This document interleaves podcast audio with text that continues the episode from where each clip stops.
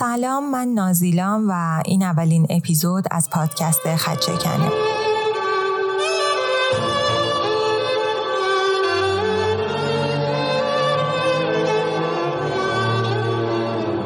می‌خوام این پادکست رو اینجوری شروع کنم. همین الان هر جا هستی چشاتو ببند و تصور کن توی خانواده ای به دنیا اومدی که توش پدر خانواده اعتیاد داره. الان شب شده پدر دیر اومده خونه و وقتی رسیده خونه مادر فهمیده که پدر حال خوشی نداره و طبق معمول کجا بوده. دعواشون میشه و دعوا بالا می‌گیره. خلاصه تا صبح نخوابیدی. صبح شده و باید بری مدرسه. خیلی گیج و خسته لباساتو میپوشی و آماده میشی میری. می‌رسی سر کلاس.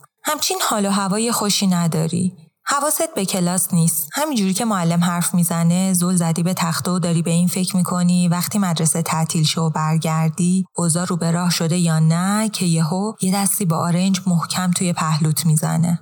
کنار دستیته یه نگاهی بهت می‌کنه دستشو از زیر میز جوری که معلم نبینه میچرخونه و میگه کجایی؟ چیزی شده؟ انتخاب تو چیه؟ پنهان می‌کنی یا میگی؟ بالاخره دوست صمیمیته. از همه خرابکاریایی هم که تا حالا کردی خبر داره. به این دوستت میگی که پدرت اعتیاد داره و با مامانت سر این موضوع درگیرن یا نمیگی. یا بیا یه موقعیت دیگر رو تصور کن. چند وقت از مامانت رفتارای مشکوک می‌بینی؟ می‌بینی اجازه نمیده نزدیک گوشیش شی روش یه قفل جدید گذاشته. آهنگایی که جدیداً گوش میده فرق کرده و یه روز یهو یه notification رو گوشیش میاد و می‌فهمی. می‌فهمی که مامانت داره به بابات خیانت می‌کنه. چی کار می‌کنی؟ با کسی راجبش حرف می‌زنی؟ ممکنه به صمیمیترین دوستت چیزی از این موضوع بگی؟ فکر کنم جواب روشنه. ما نمیگیم. معمولا ما آدما این رازها رو پیش خودمون نگه میداریم. داستان اینه که آدما این حرفا رو حتی با خواهر برادرهاشون هم معمولا نمی‌زنن. همینجوری که راجع به نگفته های آدما سرچ می‌کردم به یه داده های عجیبی رسیدم. مثل اینکه آدما هرچی رازای عمیق تری داشته باشن احتمالا عزت نفس پایین تری هم پیدا می‌کنن. یا مثل اینکه رازداری توی ما احساس شرم ایجاد می‌کنه و خب این تازه یه بخشی از موضوعه. چیزی که رو خودم خیلی تاثیر گذاشت این جمله بود که ما فقط رازامون رو قایم نمی کنیم ما رازامون رو نشخار می‌کنیم. یعنی بارها و بارها بهش فکر می‌کنیم. به خاطر همینه که رازداری اثرات عمیقی روی روان ما داره. گاهی وقتا فرهنگ جامعه اوضاع رو پیچیده تر هم می‌کنه. مثل فرهنگی که می‌خواد نقش پدر و مادر رو مقدسم جلوه بده. ماجرا از اونجایی وخیمتر میشه که آدما با دلیلایی مثل ترس از آبرو ترس از قضاوت توی فرهنگایی نه تنها سکوت می‌کنن که تازه نشون میدن همه چی اوکیه و خانواده رویایی و ایدالی هم دارن. اینجاست که به نظر من آدمای اون جامعه بیشتر احساس تنهایی می‌کنن